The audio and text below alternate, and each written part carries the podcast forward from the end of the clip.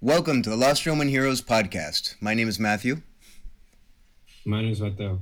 And together we're diving deep into the history of Rome from its founding to its death, uncovering Rome's greatest heroes along the way and ranking them. Welcome to episode number 26, Mateo, on a truly fascinating character, a guy by the name of Agrippa. Yeah, underrated guy. Massively underrated massively underrated because he lived most of his life in the shadows of one of the greatest human beings of all times. Yeah, probably one of the most intelligent human beings that is recorded. And that guy's name is? Um, Augustus Octavian. You got it. And we're going to do not just one episode on Octavian. I suspect it's going to be two or three, Mateo. But you and I made a call here, which is before we go into the big man, we wanted to talk about his best friend that allowed so much of what Augustus was able to accomplish to happen. Right. Now, a little. Augustus couldn't do it all himself. He had a lot to manage. He, he definitely could not do it all himself. And he was a guy who understood his weaknesses and was able to sort of plug the gaps with remarkable friends. And Agrippa is number one on that list. But I want to say one thing, Mateo, to the listeners before we keep going, which is you and I are not physically together right now. Nope. And they could probably tell by the difference in my voice. They, they could probably tell Mateo is across the ocean uh, for me. And, uh, and so this is presenting some technical challenges. Hopefully, the sound quality is good. If it's not perfect, we're going to keep working on it. So, I just wanted to say that to the listeners. Thank you for your patience. We're gonna we'll dial this in the the, the sound issue, um, but uh, but uh, that and the fact that it's a little bit emotional for me, Mateo. I have to tell you because you're not sitting right here next to me, and yeah, me too. It's sad. I miss home. It's it is sad. It is a little sad. It is, but we're gonna we're gonna try to kind of, I don't know, put a smile on and let's do this thing, Mateo. Let's do it. Let's make the best Lost Roman Heroes episode that we can on this really cool guy. All right. So when I say the word Agrippa or the name Agrippa, Mateo, what comes to your mind? Um, soldier, general, leader of men. You know what I think of? What? I think of the Pantheon. Really? Yeah. It was my favorite wow. building on the face of planet Earth. And it was designed, conceived of, designed, and built by Agrippa. So it has his name on it, slapped on the front. Yep. And so that's what pops into my mind. And this guy, Agrippa, the best friend of a truly remarkable human being named Octavian. Uh, Agrippa is absolutely incredible in his own right, Mateo, but we don't know a ton about him because, as I said, he lived his life in the shadows of Octavian, also known as Augustus. But this guy is a true lost Roman hero, and I'm really excited that we're going to be covering him. Uh, so let's let's just dive in. So let's do it. We we know that Matteo Agrippa was born in 63 BC, right? So he was born the same year as Octavian, and mm. He was born. We don't entirely know where he was born. It's pretty funny because Caesar was born the same year as um, right? Yeah, you're absolutely right. It's so true. I hadn't thought about that. Yeah, they were both born in 100, and so these guys were both born in 63. We don't know where Agrippa. He may have been born in Pisa he may have been born in Assisi. Doesn't really matter. Suffice it to say that he was not born in the city of Rome. Okay, and so he was an Italian. Yep, he was an Italian, and and he was born 37 years after Julius Caesar and Labienus. Now, you mm-hmm. usually give us an update right now about what's going on around the world, mm-hmm. but Everything's been the same for the last like eight episodes, so exactly not really much to update here. not not too much to update. History happening right now is happening in Italy, and we're discussing all of it. Most definitely. So let's start with the guy's name Marcus Vipsanius Agrippa. Matteo, Agrippa, the name that we know him by, is actually a cognomen. Really? Yeah? What And- was his first name then? His first name was Marcus. Marcus Vipsanius was his family name, Agrippa cognomen. And he was the first person in his family to carry that cognomen. And it meant Why was it awarded to him? Well, this is the interesting thing. It means, if you look it up in Latin, it means born feet first. You know what a breech birth is? Have you ever heard of a breech birth? No, never. All right, I'm so- assuming it's when your feet come out first. Exactly. Yeah, yeah. So, which is super dangerous because so typically the baby comes out head first, which is important because they start breathing right away. But when they come out Right. feet first, you know the baby can start breathing. suffocate a little. I- exactly right. So super dangerous. Breech breech birth is dangerous for the mom and dangerous for the kid. And we think that the cognomen came from that, that he was a breech birth. That's pretty lucky then. Yeah. Because uh, I bet back then with the quality of medicine and doctors they have, like the the fatality rate was probably pretty high. Uh, I'm sure you're right. I'm sure you're right. So, anyways, his gens or his family name was Vipsania. It was a name that appeared towards the end of the Republic. It wasn't a super notable name. So his family was probably um, uh, equites class or or uh, or knights. Uh, Right. it was definitely a pleb. This was no patrician family, and his fa- his father's name Matteo was Lucius Vipsanius. So he was a, he was a common man. Yeah, he was a common man. I mean, common man in the sense that he was the equites class, so they, they probably came from wealth, uh, but they were not a dominant uh, family, either plebeian or, or patrician. But Right. But we, they, they did well. we, they did well, Matteo, and we know that because Agrippa was sent to Rome to be educated. So if you were sent from the provinces by your family to, to and were put up in Rome to be to, to receive your education, you had to come from some kind of wealth. That's no small deal.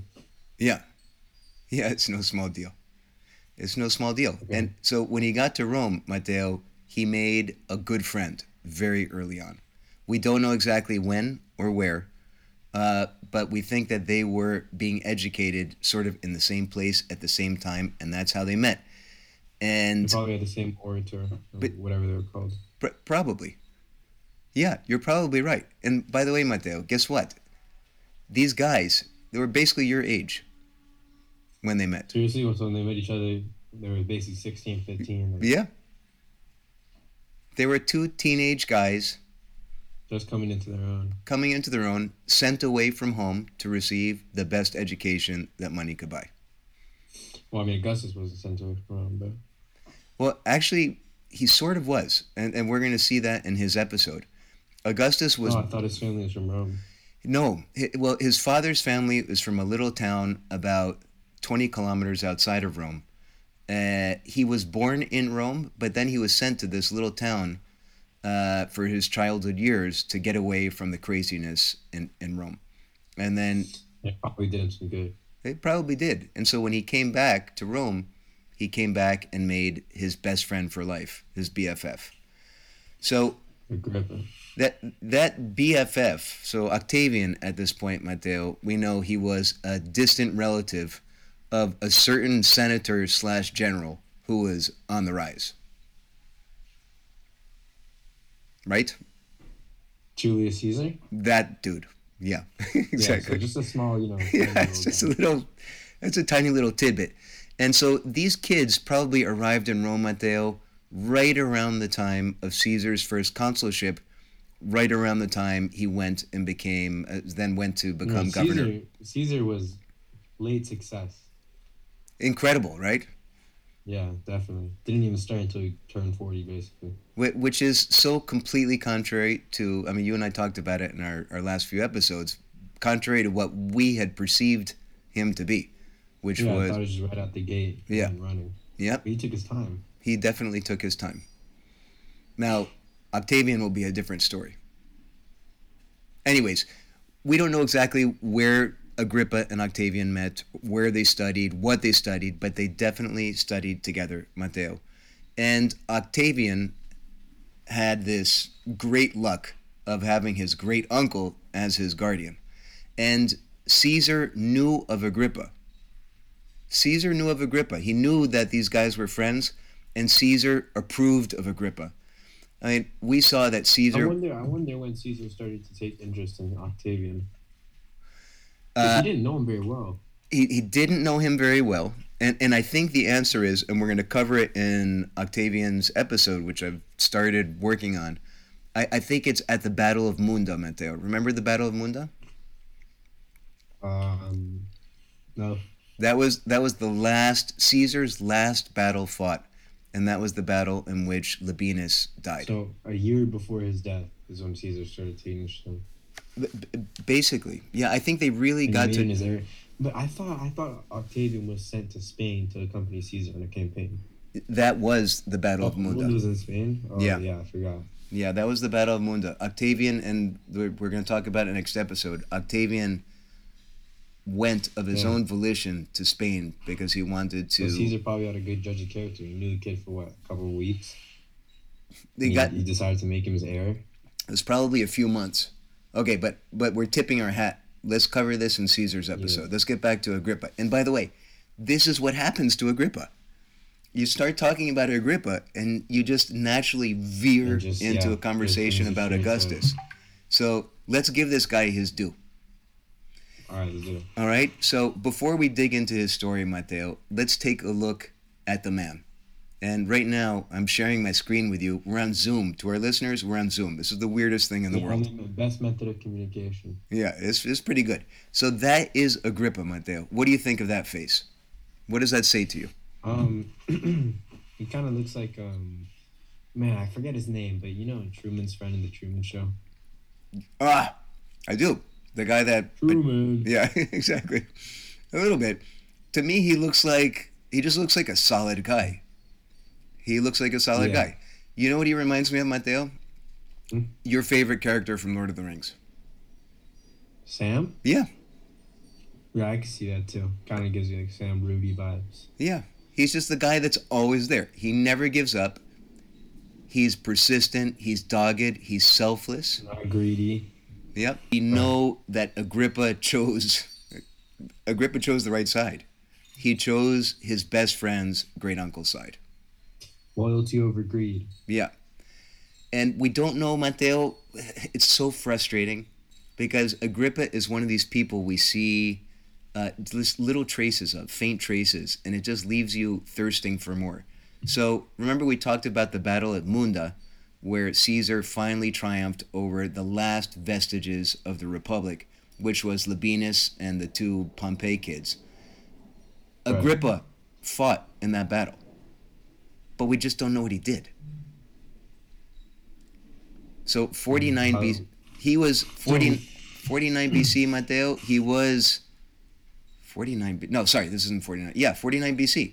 And Agrippa was born, we said, in 63. So, yeah. So he was fourteen. Yeah, he was there. Damn. What am I? What did I do at fourteen? Man, what did what did any of us do at 14? Me, Not not too not lot. too much either. So Agrippa chose Caesar's side, but Agrippa had a brother, Matteo, and the brother chose Pompey's side. And the brother actually fought in Africa. Remember the the battle at Thapsus, where Caesar fought Cato and uh, Labienus and Pompey and Metellus. Uh, Agrippa's brother was on the wrong side of that war. He was he fought on the side of the Republic, and he was Did actually brother know Octavian? yeah, but he just he chose he chose differently from his brother, Older brother, or younger brother. older brother, yeah, older brother, and he was actually captured, Matteo, after that battle of So that- Thapsus. Heir to the family, basically. Yes, he was the heir. Yeah. And so this guy, the older brother, was captured, and Agrippa asked Caesar, uh, excuse me, Agrippa asked Octavian to ask his great uncle to show mercy to his brother. And did he? He did. One of the qualities of Caesar. It, it was one of Caesar's no great one To make qualities. a friend and no one to make an enemy. But you're you're so right. You're so right, but it's also a sign of how much Caesar believed in both Octavian and in Agrippa. Because these are a couple teenagers that are asking him to release somebody that fought against him, would have plunged a dagger into his heart. And he said, Yeah, okay, I'll do it for you. So That's We- pretty great. we don't know if Agrippa fought at Thapsus, Matteo, as well. um, and again, if he did, he was a very young guy. Um, and we don't know what rank he was, but he must have acquitted himself well. He must have acquitted himself well in the eyes of Caesar. Because now, let's fast forward, Matteo. It's 45 BC. Excuse me. The Battle of Munda is 45, so Agrippa was 18 years old at that time, not 14 years old. Uh, but in 45 BC, Caesar returns to Rome, Matteo. In October of 45, he had fought his last battle, even though he didn't know it was his last battle.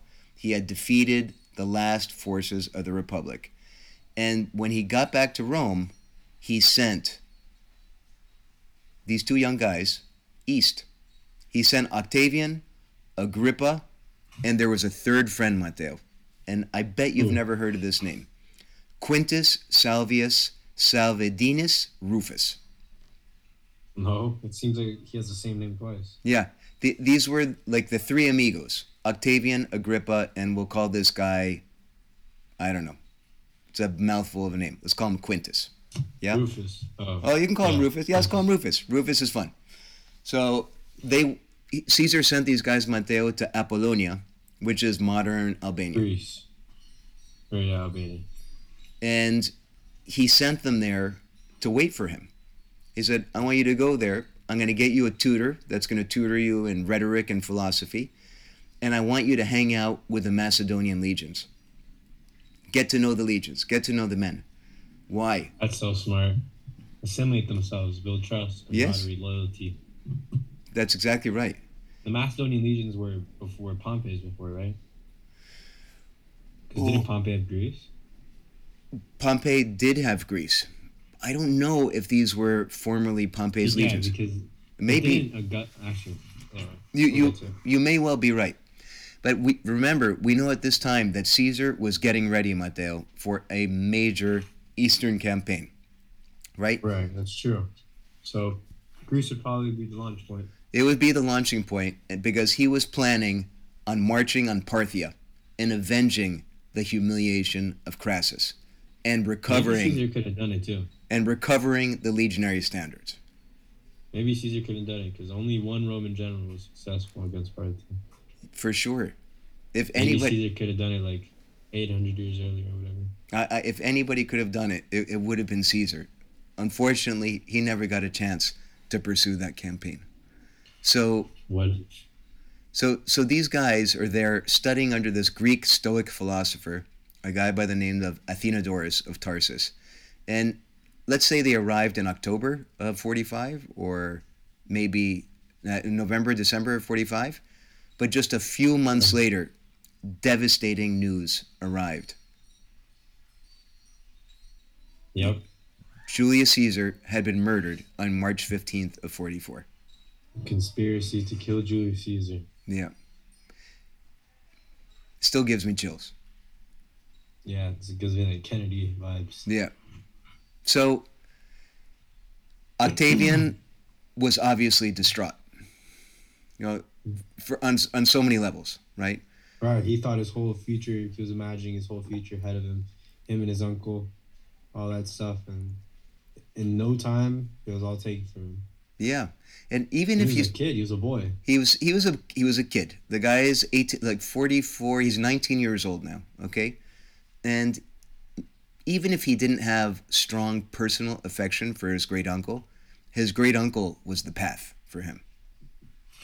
And Not only that, but if these people that were calling themselves the liberators, Marcus Brutus and, and Cassius, if they were willing to kill Caesar to really finish the job, they needed to take care of any male members of the line.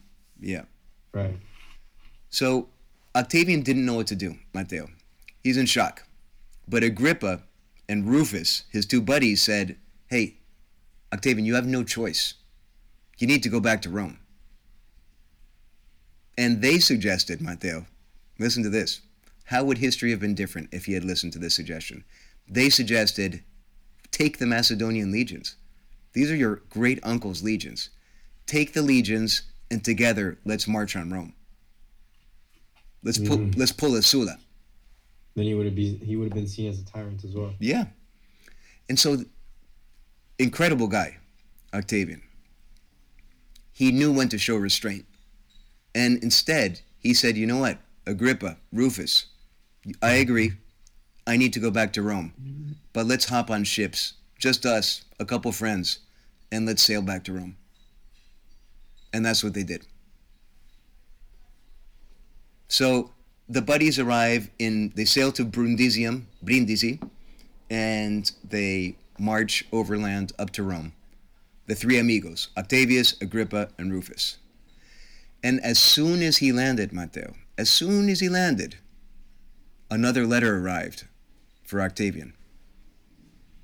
That is when he found out that he was Julius Caesar's principal heir. And not only Awesome. was he Caesar's principal heir, Matteo, but he was posthumously adopted as his son. So Caesar put in his Yeah. will, two thirds of my estate go to Octavian, and Octavian is my son. Mark Antony must have been feeling. Mm. You can just imagine. After all the loyalty that he had shown to Caesar over so many years, this kid, But just see, Caesar knew that this guy didn't fit in the big picture. Caesar, was a brilliant, brilliant. Uh, uh, he had a brilliant ability to to assess character, and Yeah. he he nailed it with Octavian. Could not have And the done. insights of Octavian was Yeah. beyond him. Yeah, but at, to your point, Antony, this guy can't even pick up a sword. Like he's just too weak. Let alone actually hold a sword in battle. He had zero battle experience, zero Yeah. political was all- experience. All, battle, all small picture. Yeah. And Yeah. Antony wouldn't have been able to survive in a nest of vipers like Rome. Yeah, and well, we'll we'll see what happens to Antony in in Octavian's episode. At any rate, Octavian, he knew what he didn't know, and he knew what he wasn't capable of. So he gets to Rome, and he was relying heavily, Matteo, on his two best friends, and these guys are now 20, 21 years old, right? And two years of travel time? no, not two years of travel time. Hang on a Oh. second. They get back. th- This is 44. No, you're right. 19 years old. Yeah, they're still. Yeah, this, Yeah. yeah, you're right. It's 44. They were born in 63. So, as soon as they get back, Matteo, uh, Octavian said to his his friends, "Guys, I need you to take care of something." Uh, it said to Agrippa, "I need you to go on a special mission. Yeah, I want you to Yeah. f- go find. I want you to prosecute a case against one of the two uh, conspirators that helped kill my my great uncle, my adopt now at this point my father, Caesar." And so Agrippa, at 19, was given the job of being the prosecutor of Gaius Cassius Longinus. It's pretty crazy. The amount, because the amount of education these guys probably received was incredible. At 19, to be able to just put the hat on and become a lawyer. 19. 19. And keep in mind as well, Agrippa, it's not like he had great military or legal experience at that point. He's a 19 year old kid. But it's a sign of Octavian's confidence in him from the get go. And Right? a- he was capable. around that time, Matteo, Agrippa was elected a tribune of the plebs. And he entered the Senate. Really? Yes. So he was a Novus Homo? Yeah. He was very much so. Yeah. Oh. And so, and then in 40, not 42 BC, all right, so they're back in Rome for two years. Agrippa and Octavian and Mark Antony, Listen to that. Agrippa, Octavian, and Mark Antony went east to pursue the last two great holdouts amongst this group that called themselves the Liberators, the murderers Right. of Julius Caesar. And those two holdouts Right. were Cassius and Brutus. Yeah. By the way, Rufus was also there. So, So we'll- why does Rufus get known? Rufus gets even less mention than um than Agrippa. you're going to find out why very shortly. There's a reason why. So, the, at the Battle of the Philippi, Matteo, it was Octavian, Agrippa, Mark Antony versus Cassius and Brutus. We know Agrippa was there, Matteo. We know that Agrippa fought. And we know that Octavian never fought. Never fought. And we know He that, never even he never even commanded men. no, he did command men. He did. He never got in the back. Yeah, he always led from the back. He he led he led from the back and he led from the sidelines, but Agrippa was always in the thick of battle, and we're going to see it shortly at Actium. But so not knowing exactly what Agrippa did, we know that he was there, and we know that his side won. All right, but at this point in battle, Octavian was relying more on the help of Rufus, who was a little bit older, had a little bit more battle experience. So these young men were victorious with Mark Antony, and they returned west to Rome. But Mark Antony, Matteo, did not. Mark Antony Right. stayed in Mark the east. Knew. Now that he eliminated the competition, he had to make a move. He made a move, all right. He made a move on Cleopatra. That's what he made a move on. So we're now in 42 BC, Matteo, and Rufus and Octavian and Agrippa are back in Rome. All right? And right around there, Matteo, the wife of Mark Antony did not accompany Mark Antony to the east. So Mark Antony stays in the east. He's having this torrid love affair with Cleopatra, who had already given birth to a, a kid for and Caesar, and wound up ha- giving birth to three children of Mark Antony. Mark Antony's wife That's a lot. Wow. She was productive. Uh, Mark Antony's wife, Matteo, was a woman by the name of Fulvia. We've talked about her before. I don't know if you recall when.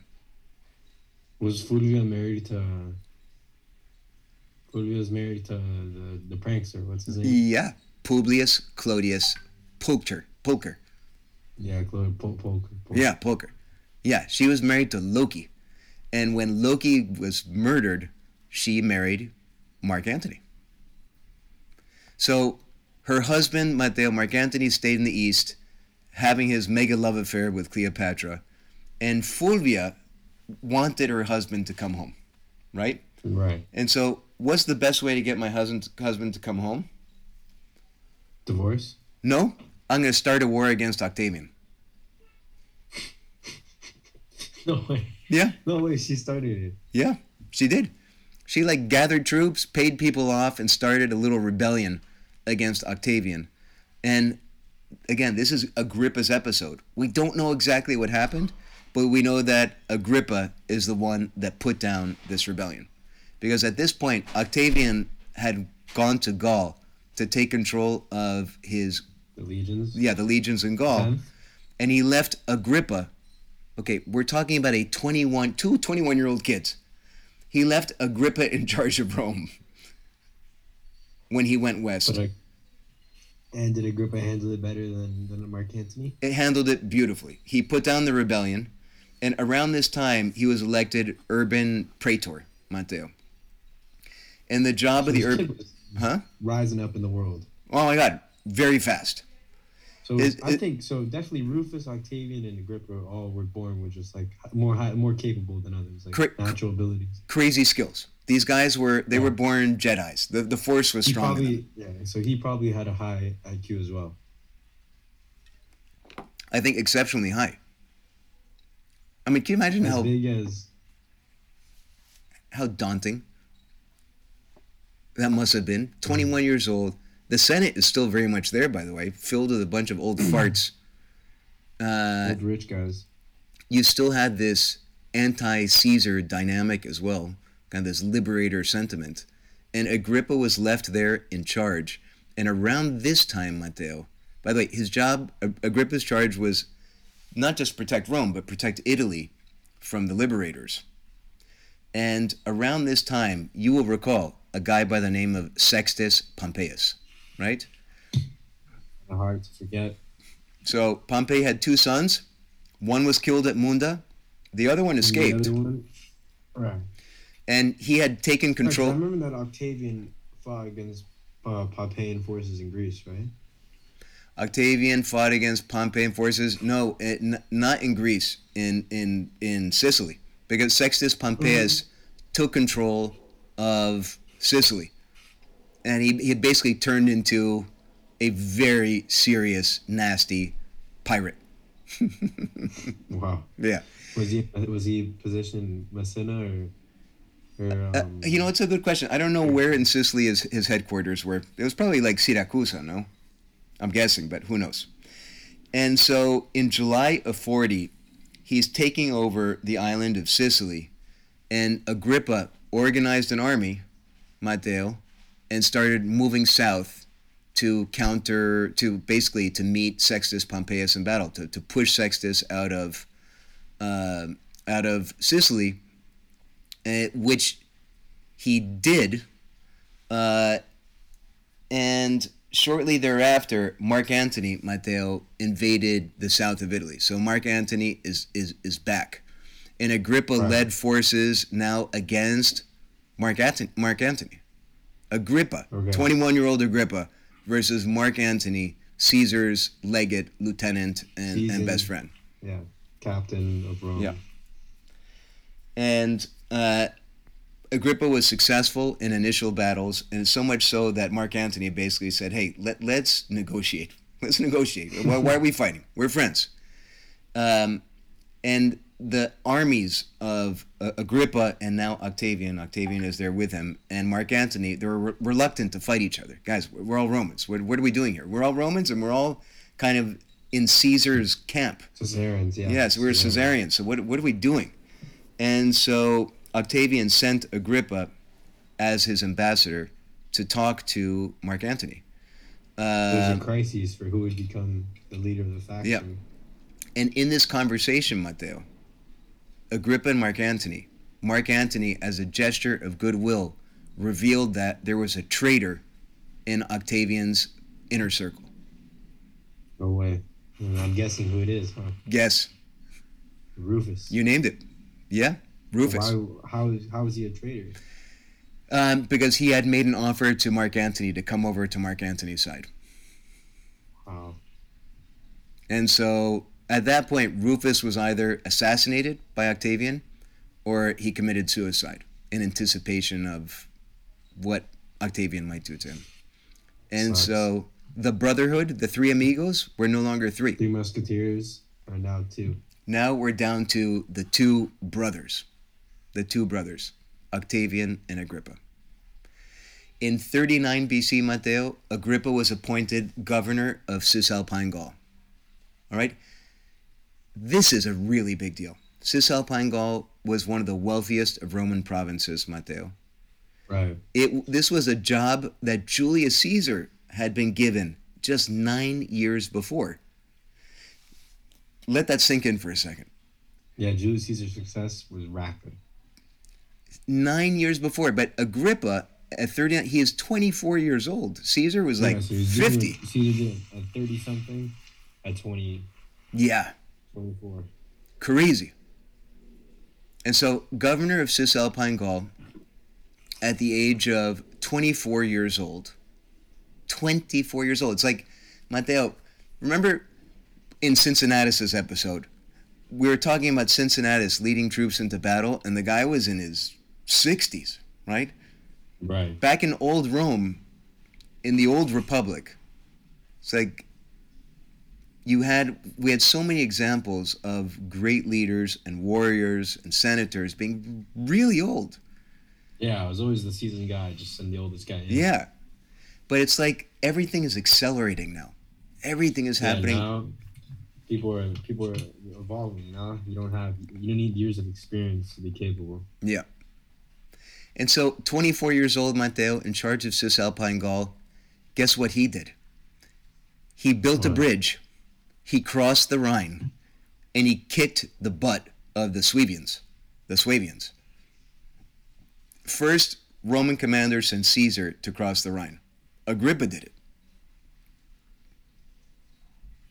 But Yeah. you know what the big difference is? Why? Agrippa didn't write letters back to the Senate telling everybody about how awesome he was and what he had just done. So that's why he didn't get as much recognition. Yeah, and, and we just don't have a lot of detail. but that says a lot about his character, though. I You think- know, he wasn't in it for the glory, the personal gain. He was just fiercely loyal. You know, he believed in a cause. Yes. He was a, you just get the sense that he was just a remarkable guy. He was a guy that Yeah. got things done. And so he cro-. Matteo, he crossed the Rhine. He fought and defeated the Swabians. And he founded a new city, a tiny little city that he called Ara Ubiorum.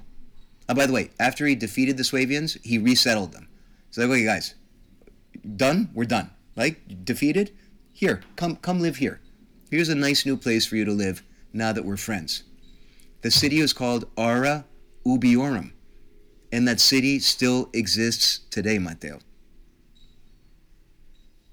Ara Ubiorum, what's it called today? Cologne. Stop. Yeah. Yeah. Yeah. Well, we could thank this guy that there's such nice fragrances in the world. Yeah. Uh, Cologne, Germany was founded by Mr. Marcus Agrippa. So, Matteo, what frustrates me is we can only imagine what this guy accomplished, what he really did. We just don't have the details, but it must have been truly, I mean, truly remarkable. All of this at the age of 24, 25. In 37 BC, Agrippa is now 26 years old, and his 26 year old best friend, Octavian, asked him to please return to Rome. I, I need you to come back, and I want you to serve as consul. So, 26 year old dude is elected consul, Matteo. And Octavian really needed his help. Why? This guy, Sextus Pompeius, he hadn't gone away. He had consolidated control of the island of Sicily, and Octavian, in one his in his very few attempts, Matteo, to lead troops into battle, led troops, navy, into battle against Sextus Pompeius, and was badly routed. No way. That's Ba- gotta be embarrassing. Badly.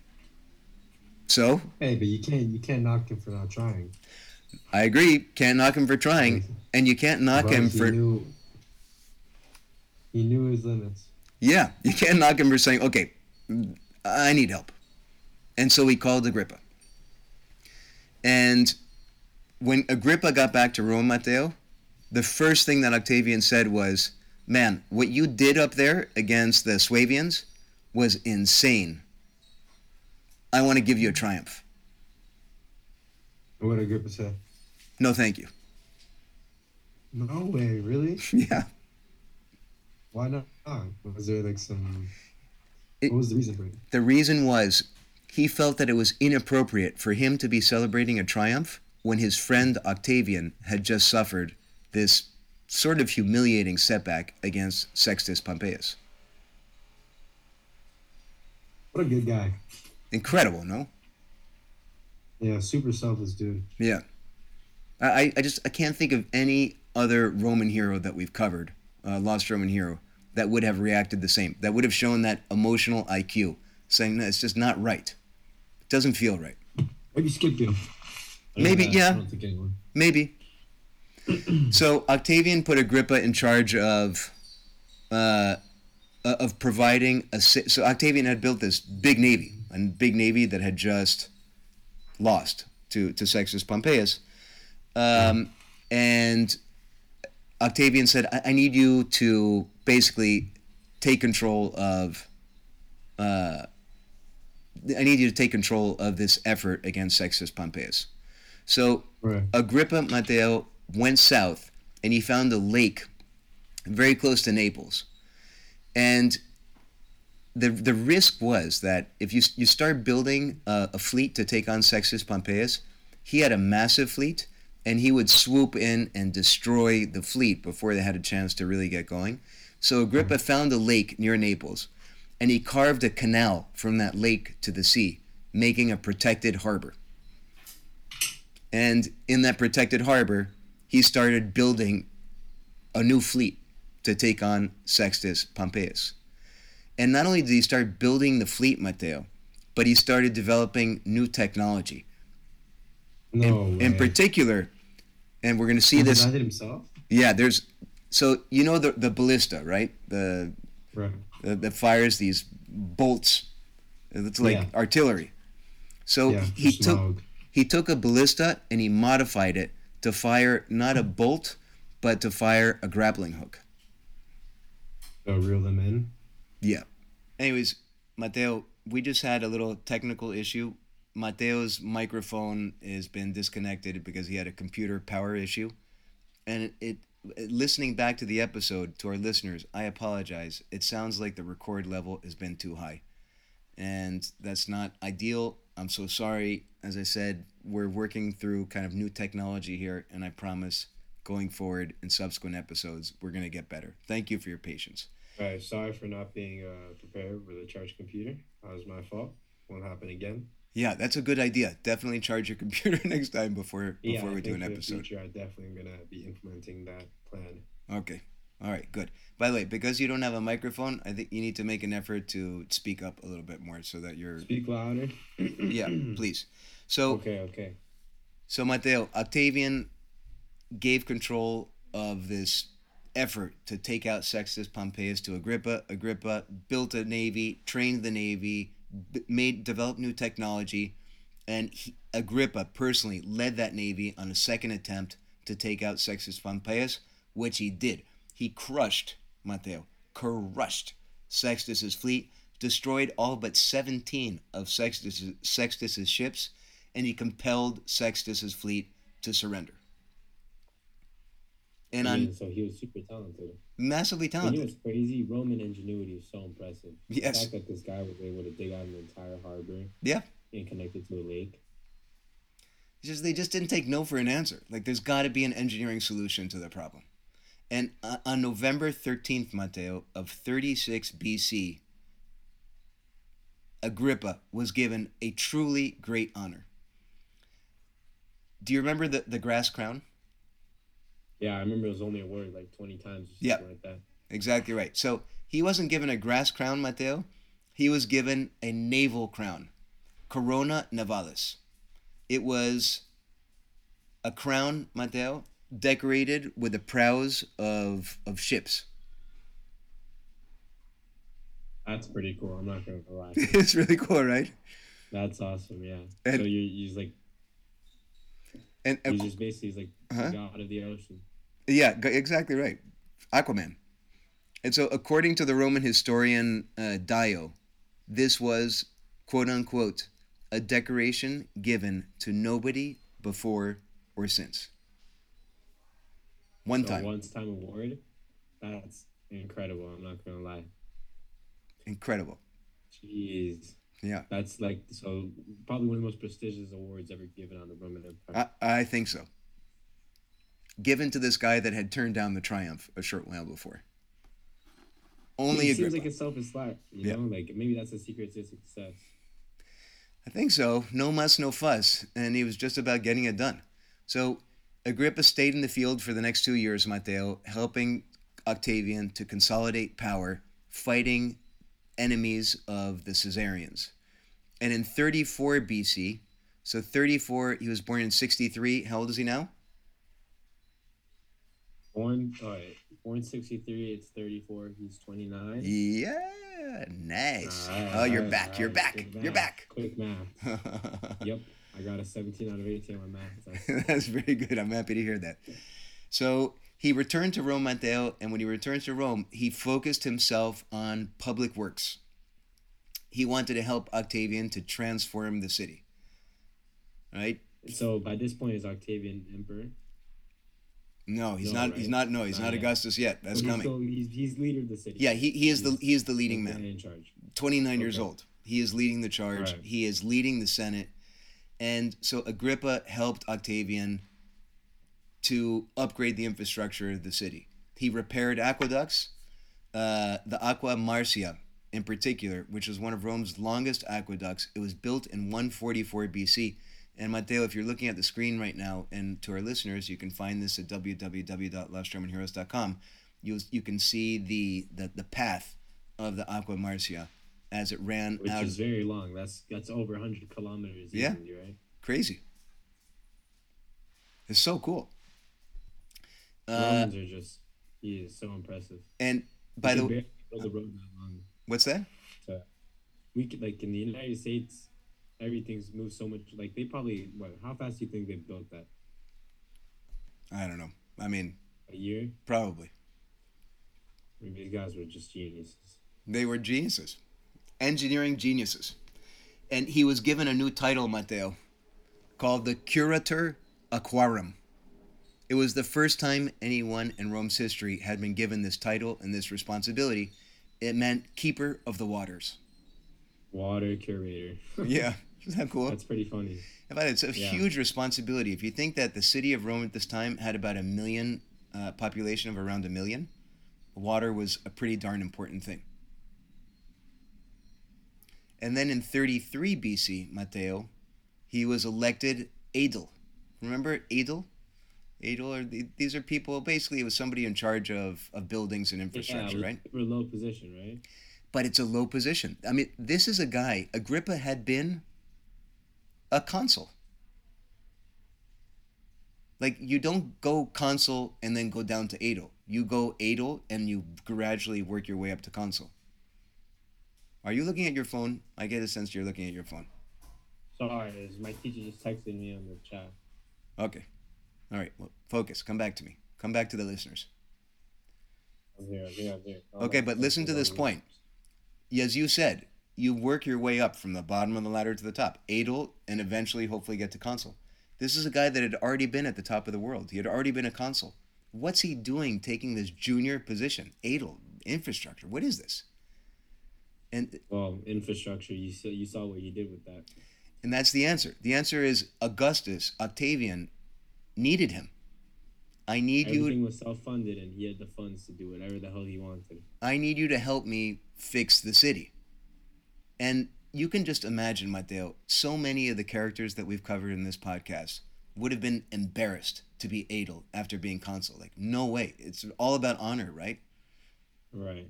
But that wasn't Agrippa. This guy was all about, yeah, meaningfulness, and and I'm assuming it's when he was aedile is when he built one of the most imposing structures that are has has been standing for the last two thousand years, Not yet. It's coming. at least. It's, it's coming. But he did build three new aqueducts and repaired the Aqua Julia, Aqua Marcia, and the Aqua Virgo. He restored sewers. He built a bathhouse, the bathhouse of Agrippa. He paved streets. Uh, he also founded a corps of 250 slaves whose job was to maintain the sewers and the aqueducts. And among the other things that he accomplished, Matteo, at that moment, he fixed and expanded the Cloaca Maxima.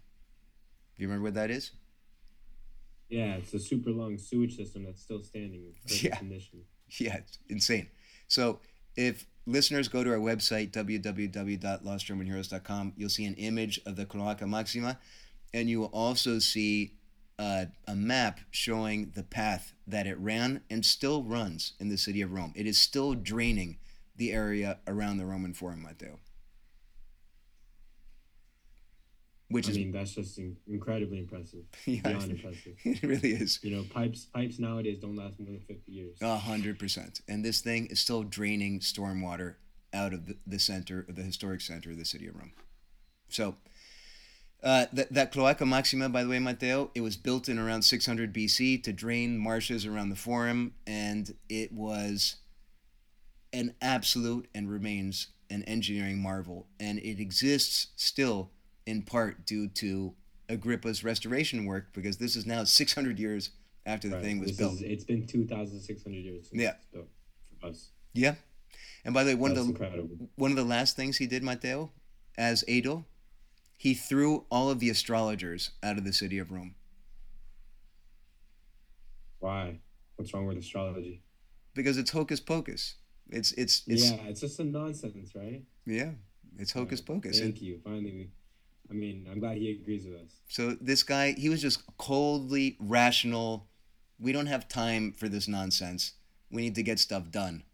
And so when you think about, and we'll see it in Octavian's episode, how he bragged, bragged in his will about how he had found Rome a city of brick and he left it a city of marble. A lot of that had to do with the efforts of his best friend. I mean, yeah, probably because, listen, one man can't juggle all these things by himself. Yes. It's pretty good when a genius has another pretty high. Another genius. to rely on. Yeah. But another genius, because Agrippa, we've seen him accomplished in the field of war. We've seen him accomplished as, Yeah, as an seems like he engineer. was more well-rounded. Incredible. Like I think Octavian was a super super heightened like IQ Yeah. intellect like stuff like that, but he seems like more like a well-rounded character, and with no ambition, which is amazing. Yes. Yes, is amazing. So now, Matteo, we're in 31 BC. Octavian, uh, Agrippa and Octavian are both 63 minus 31. 63 minus 31 is 32. You got it? All right, good, good, good. I wish the listeners could see the look on your face. I did not take my Adderall, so I'm glad I still think it didn't hurt me. so war finally breaks out Matteo between Octavian and Antony. Like they've been flirting with it on and off, frenemies for, for a while, but now the planet simply wasn't big enough for the two of them, right?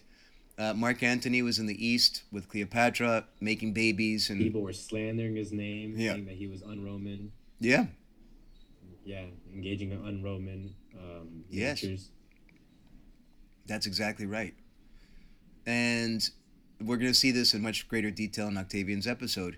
But war was a brewing, right? And this was going to be the war for Caesar's legacy and war for control of the Roman state.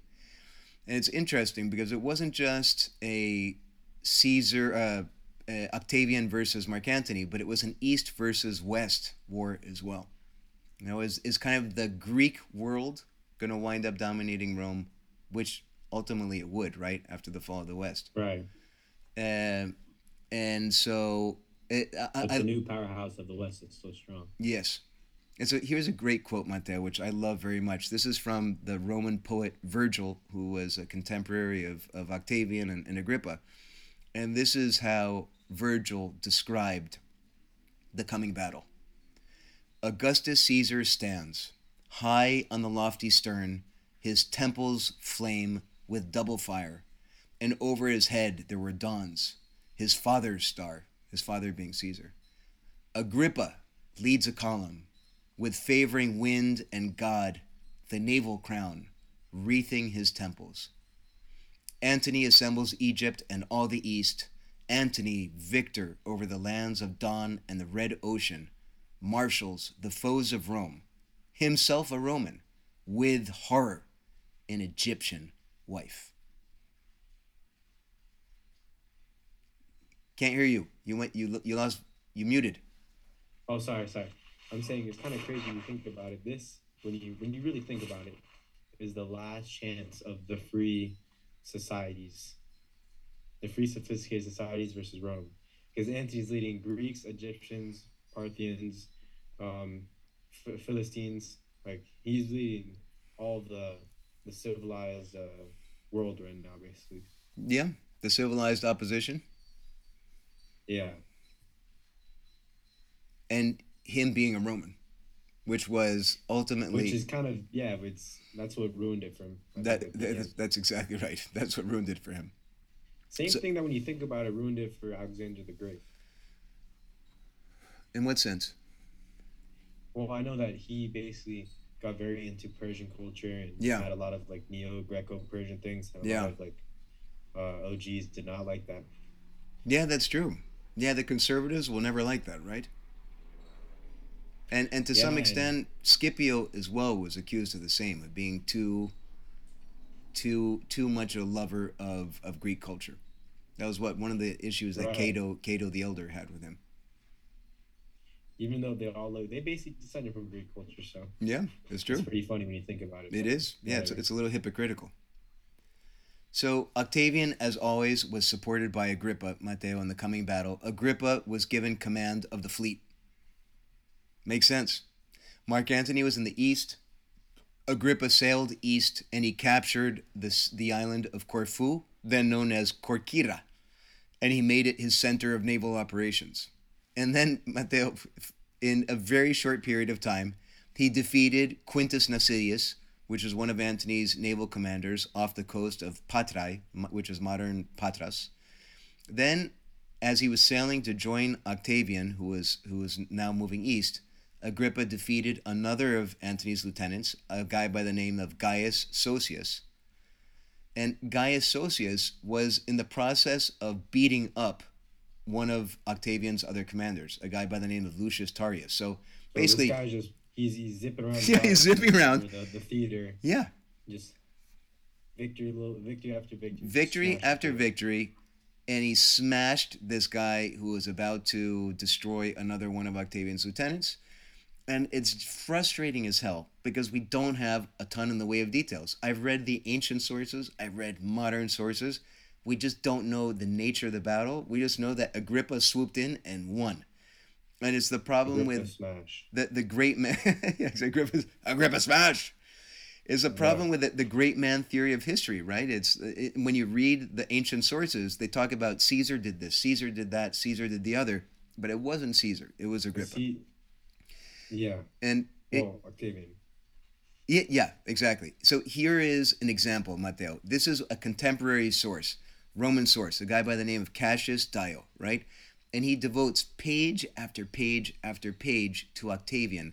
And this is all we get on Agrippa. Listen to this. While they were so engaged, Agrippa made a sudden dash with his fleet and captured Leucas and the vessels which were there, took Patrai by conquering Quintus Nasidius in a sea fight, and later reduced Corinth also. That's it. I mean, I don't know if maybe that was the doing of Octavian, and if so, I mean, listen, gotta cement your legacy. Yeah. So And I don't know. Maybe that was the plan to give the credit to Octavian so that he would be Maybe. un- unopposed. I, th- I suspect you're right. I think Agrippa, if there was, Agrippa would have gone along with this because his objective was to help place his best friend on a pedestal.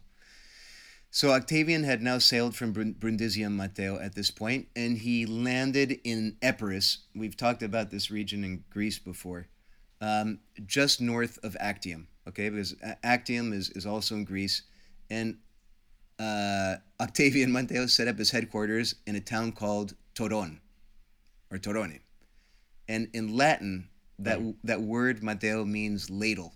You know what a ladle is? Yeah, ladle something that you like serves with. Yeah, right, exactly. But it had a slang meaning in Latin as well, Matteo. Which which is A male body part. interesting. So Cleopatra joked when she heard that Octavian had landed in Toron and was sitting on Toron and that he wasn't moving from Toron. She joked saying, you know what? Octavian can sit on Toron all he wants.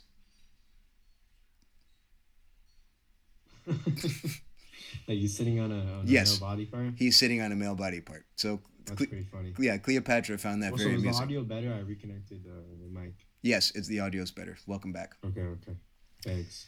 So Mark Antony's main force was also at in Epirus, but just south on sea and land. So Mark Ant- this was a joint amphibious operation. The, there were land armies and there were there were fleet, um, and Mark Antony was also supported Matteo by Cleopatra. She was also there. She had her own detachment, her own He fleet was there. leading troops.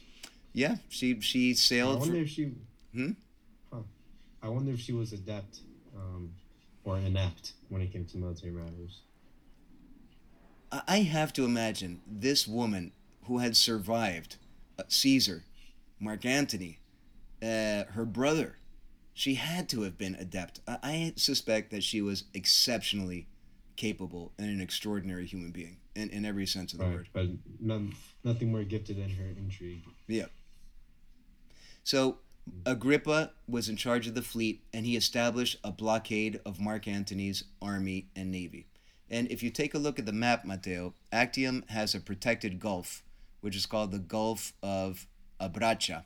So I'm, I'm showing you right now an image, and to our listeners, you can find it on www.lostromanheroes.com.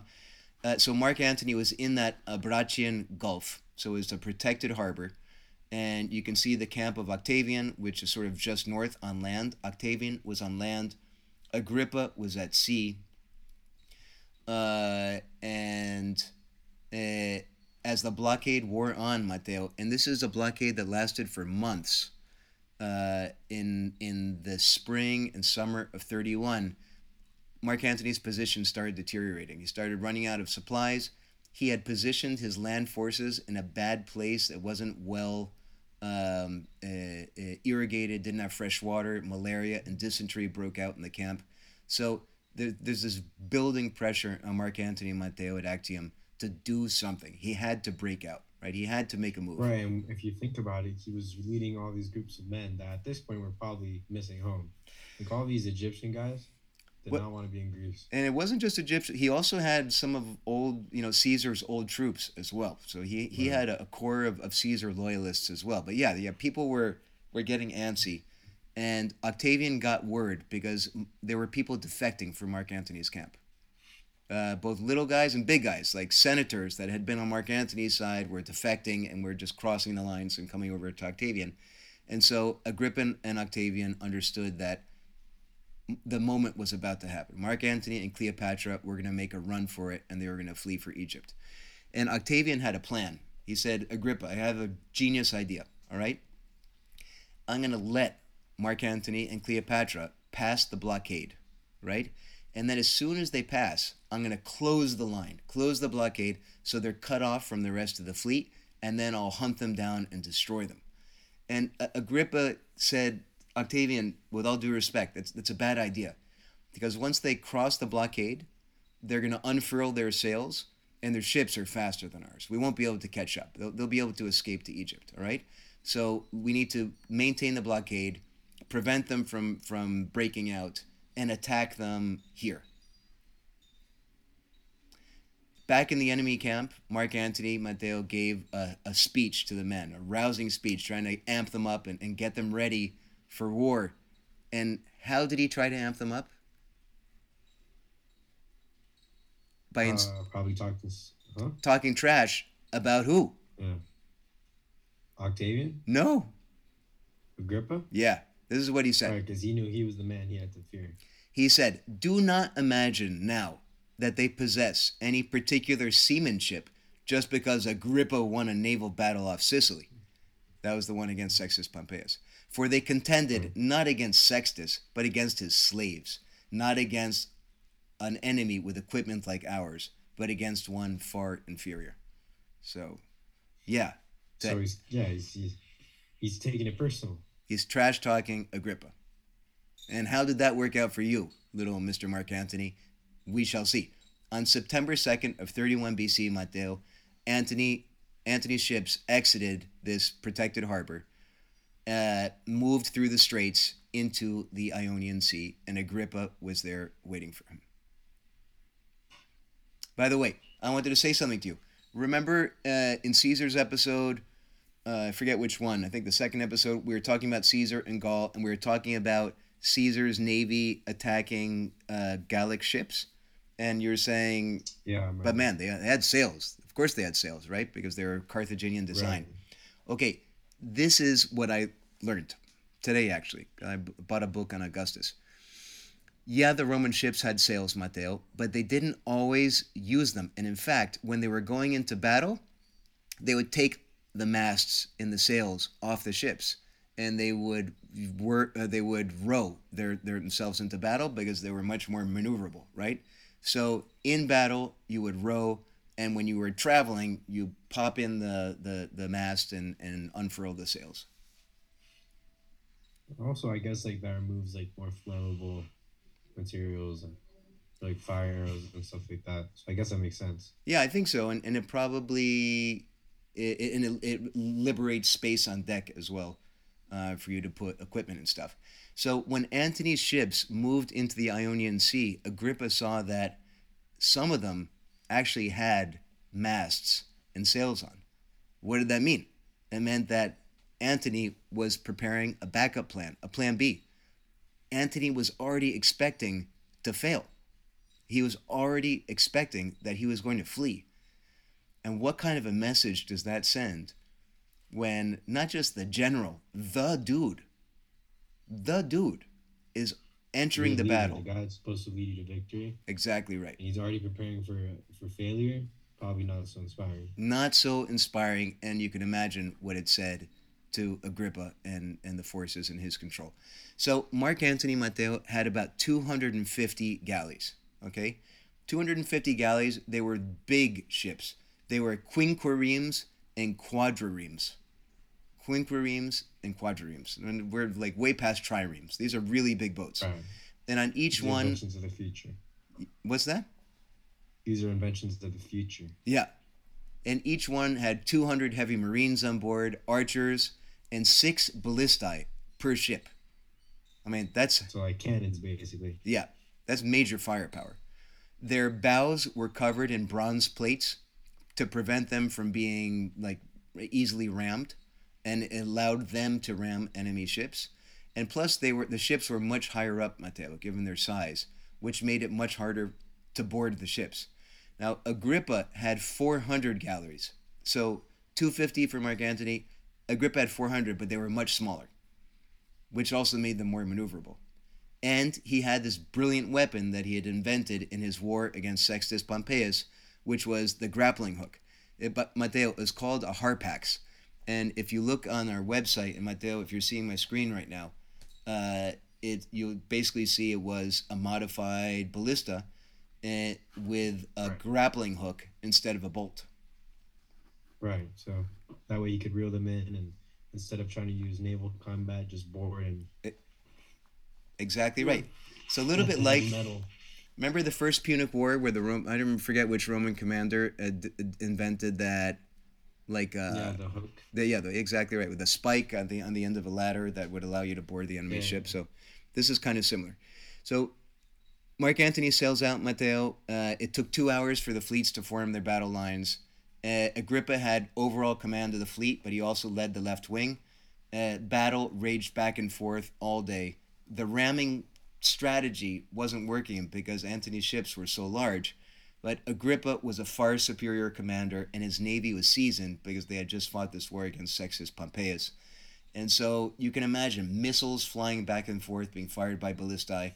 You had these grappling Right. hooks firing Exactly. out, and, and Agrippa pulling in ships, and and then Arrows, Air- arrows flying, yep, javelins, slings. hand to hand combat as men went over the side and, and were boarding enemy ships. And at some point, Matteo, hours into the battle, an opening appeared in the center of Agrippa's line. In the chaos of battle, and Cleopatra saw her opportunity, Matteo. She unfurled her sails and sailed through the hole left in the center of Agrippa's line. It was just a small portion of her fleet, but she took all of her treasury, Matteo. All of her treasury, and she was gone. And Antony saw her go. All the funds. Yeah. Now Antony's fleet couldn't break through. Agrippa was just was too dogged and ferocious and capable. But you can imagine Antony's men watching Cleopatra's fleet escape. They had been deserted. Thinking, what's going on here? Yeah. yeah. What's happening? So, uh, it was night was falling now, Matteo, and some of these missiles were now fire missiles. So fire had broken out in uh, in in Antony's uh, lines, uh, Right. and ships were on fire in, in the deep of night. And Antony decided to set fire to ships that he couldn't man, increasing the chaos. He jumped on a small ship himself. He took his treasury on that small, nimble ship, and in the dark of night, he slipped through Agrippa's lines, Matteo, leaving his men behind to fight. Leaving his men behind to fight Agrippa, To die. to die, to fight and die. By the way, there was also battle on land, and on land, Mark Antony's commander was a guy named Publius Canidius, and he tried to retreat. He tried to march the men away, and Mark Antony's men refused to march away. Instead, they opened up negotiations with Octavian, and they defected en masse to Octavian. And shortly thereafter, Mark Antony's remaining navy did the same. That's Basi- awesome. Switch sized. Yep. And that's it Hey, for I Mark Antony. Say, um, Huh? I just want to say we have to wrap this up because in five minutes it's gonna get super loud down here. Okay, got it. Let's wrap it up. That's basically the end of Mark Antony uh, because uh, he wasn't dead. He went to Egypt and he would be defeated by Octavian and Agrippa in a short period of time, but um, his re- reputation would never recover. Right. Right. This was the end of his his plight. Yeah, he fled battle. He fled the battle. Romans, you don't flee. You can die in battle. You can lose a battle, but you don't run away. Yeah. And Mark Antony ran away. So the best buddies returned to Rome, Matteo. Agrippa was given many of, uh, honors by Octavian, including the use of a blue banner, which was a big deal because he was granted the blue banner was to signify the fact that Agrippa is the guy that won Actium. So it was it was a great honor. He married Octavian's niece, Claudia Marcella. Uh, and in 28 and 27, Agrippa and Octavian together served as consuls, Matteo. That's pretty awesome. Together. So Octavian Octavian held him high. As high as it gets. And in 27 BC, Agrippa built that building, the Pantheon, on property that was his. It was Agrippa's private property. And he built it to commemorate Actium. And it was connected, Matteo, by a special path to Hadrian's Mausoleum. You remember Hadrian's Mausoleum, right? Of course, of course. So that path no longer exists, but you can just imagine right there in the middle of the campus Martius, the two best buddies built two extraordinary buildings and connected them by, by a path. And Agrippa did other things in the campus Martius Matteo. He built a public swimming pool. A public swimming pool. And when he, he also built the baths of Agrippa. And when he died, Matteo, he left a special endowment so that the public would continue to enjoy these things and that the state wouldn't need to, to pay for them. Uh, to fund it. yeah. Right. he also built two synagogues in the same general area. And he named Wow. the one synagogue Agrippa and the other one Octavian. That's pretty weird. right? Because he, he was he was close friends with, with King Herod, you know, Herod the Great. Uh, and so he had this connection to Judaism and, and to Herod. Um, uh, anyways, Agrippa's awesome. original Pantheon, Matteo, would burn down in 88 uh, CE and it would be rebuilt by Hadrian in 120 CE. And one of the truly remarkable things about Hadrian, and I don't know if we're doing an episode on Hadrian, but he's going he left the Agrippa's original inscription on the door so that people would remember Agrippa. Right. So he's preserving the history. Yep. And by the way, the the pantheon we know today was based on the original design of Agrippa. Uh, it is the largest unreinforced concrete dome, dome in the world. And in the year 609 CE, the nasty Emperor Phocas would donate the building to the Vatican, uh, which was a shame. But I guess that's why it survived. Uh, around this time, Agrippa Matteo left Rome for Gaul to keep working on Roman infrastructure, and he built roads, he built aqueducts, uh, and in twenty so he really tried bringing Gaul up into the into the modern era, basically. he did, he did. In twenty four BC, Augustus or Octavian fell sick, Matteo, and Octavian asked Agrippa to take over the running of the state, which he did. Um, and so Octavian sort of started positioning. Octavian would recover, but he started positioning Agrippa to be his successor. Right? If some if something happens to me, buddy, I want you to be in charge. Agrippa was granted proconsular imperium for five years, which was basically the same powers as Octavian had in 23 BC, which was Right. just this ex, ex, extraordinary power that nobody in the history of Rome had ever had. Octavian had it, and he had Agrippa granted the same thing, Matteo, because he was sickly. Basically, the powers of the emperor. Yes, he was given the powers of the emperor. That's exactly right. Um, and in 21 BC, Octavian had Agrippa divorce his niece and had Agrippa marry his daughter. Julia. And Agrippa and Julia would have five kids together. Then in 20 BC, uh, C, yeah, 20 BC, he was in Gaul again, Matteo, leading troops, and he was building more infrastructure, including the building you're looking at right now. It is known as the Maison Carrée, which is insanely beautiful, Matteo. It's in Beautiful condition. it, it, it's in a town called Nîmes, France, and we need to go visit it. That's Agrippa. In 19, he was in Spain leading troops to put down an uprising of a tribe known as the Cantabrians. In the same year, he was campaigning in Germania, leading troops. Uh, I mean, it's just insane, right? It's insane. In 17, he was governor of the eastern provinces of the empire. He visited Jerusalem and he sacrificed 100 oxen in the temple. The temple. That's pretty awesome as well. And that same year, guy- sorry, go ahead. oh no, that's all you.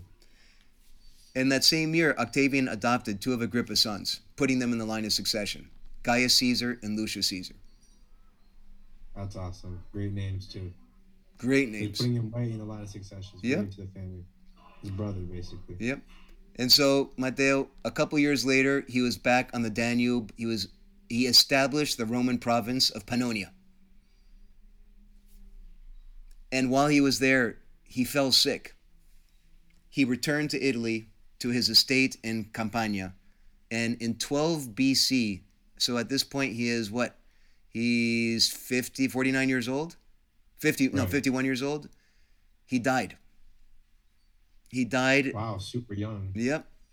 He left all of his buildings to the city of Rome, along with the money needed to maintain them, and he gave the rest of his estate to Octavian.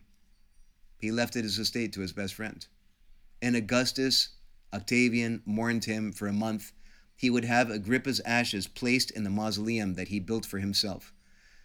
Agrippa was buried in Augustus's mausoleum. That's a beautiful friendship, and it's that. It's, it's, we get friendships like that even such a long time ago. Yeah. And Matteo, you remember the Ara Pacis, the, the, the altar of peace? We visited it when we were in Rome. No, It's- not particularly. It's right next to Augustus's mausoleum. It's that, okay, so yeah, I do remember. Right? We walked over it, right? Yep. Saw like the. The- yeah. And on the outside of that Ara Pacis, Matteo, and you can see an image of it on the website. Augustus included his best friend on the side of his altar of peace, Ara Pacis. There he is. There is Agrippa with his head covered to indicate that Agrippa had died. I mean, wow. The guy was incredible, and the the friendship was incredible. It was It- really a brotherhood. It, it was indeed, my son. And that is the story of Marcus Vipsanius Agrippa. And now it's time to rank him because this has run long and because you need to do homework and go to sleep. So, right. Mateo, this is a tough one because we don't have a ton of information. But how big was Agrippa's military success? I think a ten, right? Like, I mean, from what we know, he won the battles he needed to win. He was pretty much unopposed. He didn't go against any, any genius at the time, but he went against Mark Antony, and that he's a formidable opponent. So I I agree with you entirely because if his military victory, everything that's ascribed to Augustus was basically Agrippa, and it allowed Agrippa, I mean, allowed Augustus to establish the empire. So it's like I don't think it gets much better than that. I, I agree with you. I think he's a ten.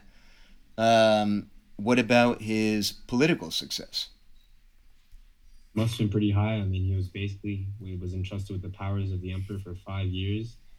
Um, he was an inc- incredible architect. He went through all the ranks of the Senate from a super young age, became a novus homo.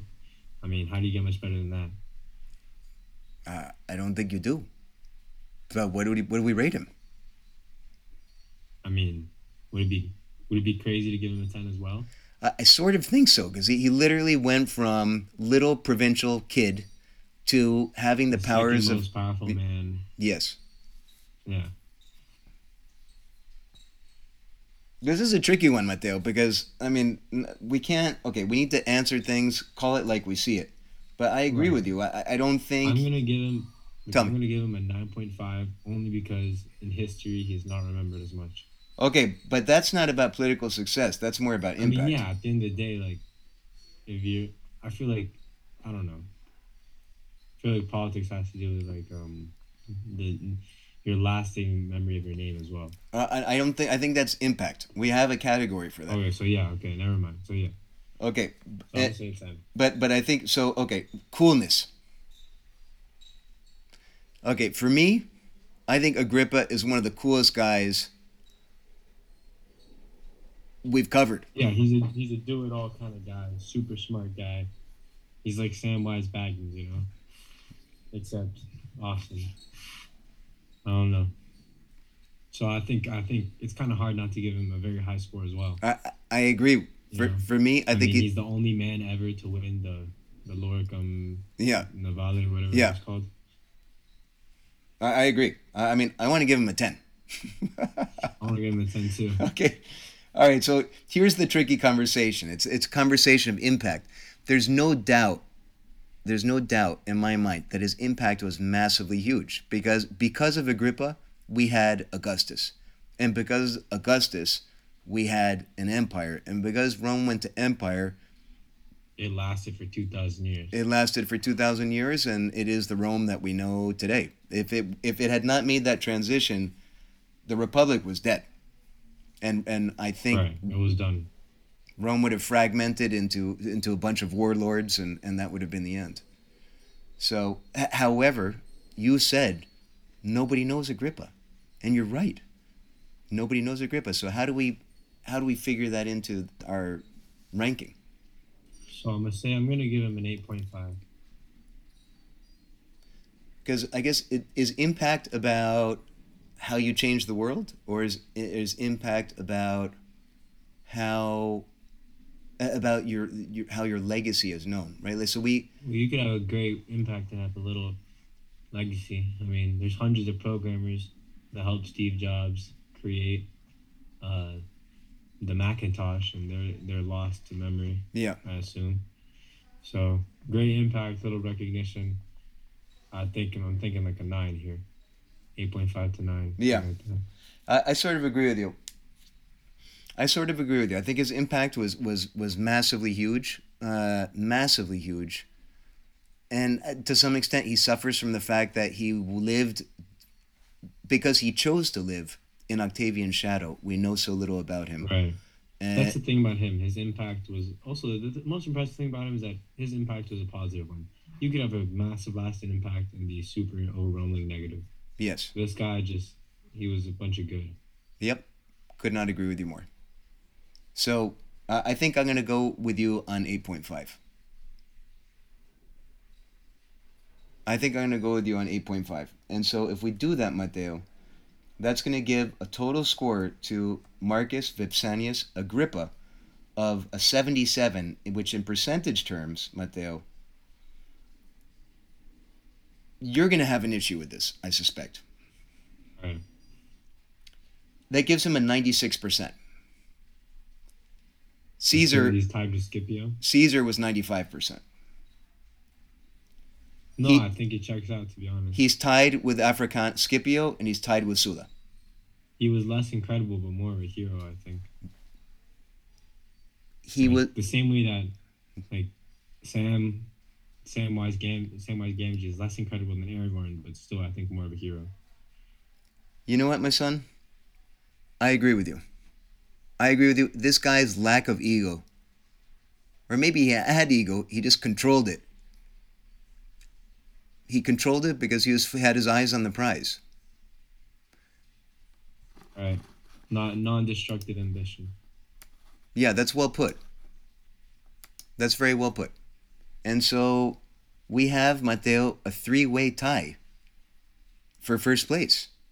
And I have to say that of the three in first place, the I think you can argue that the most lost of these Roman heroes is Agrippa.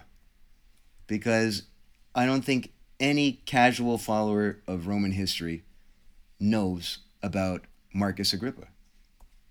Yeah, it's it's definitely in high contention.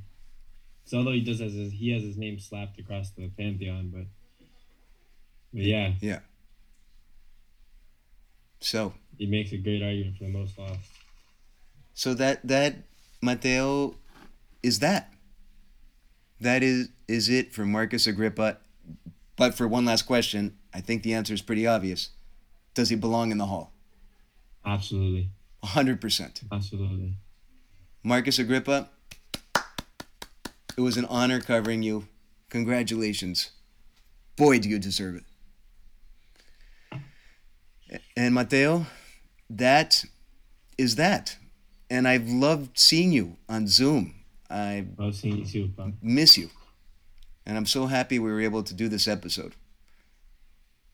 And to our listeners, I apologize for lousy sound quality. I know this wasn't great.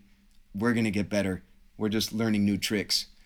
And please leave us reviews on iTunes, on Pandora. Send us emails. We're getting tons of emails these days, actually, Mateo. And direct messages on Instagram and on Twitter, at Lost Roman Heroes on Instagram uh, and, and on Twitter. Please continue to reach out to us. Give us new names to add to the list of Lost Roman Heroes to cover. You can see that list on www.lostromanheroes.com and would like to welcome new countries Latvia and Poland. Mateo, Colombia is in fourth place. I want you to know it's about to be overtaken by Germany. Um, and I don't know. Thank you to everyone. Thank you, and please come join us next week for Mateo. I know you've been waiting for this one for a long time. Augustus Octavian. Yes. What a challenge. Well, we're going to have to tackle that one. that we will. That we will. So, to our listeners, thank you so much. And we will talk to you next week about a young man, Agrippa's best friend forever, Octavian.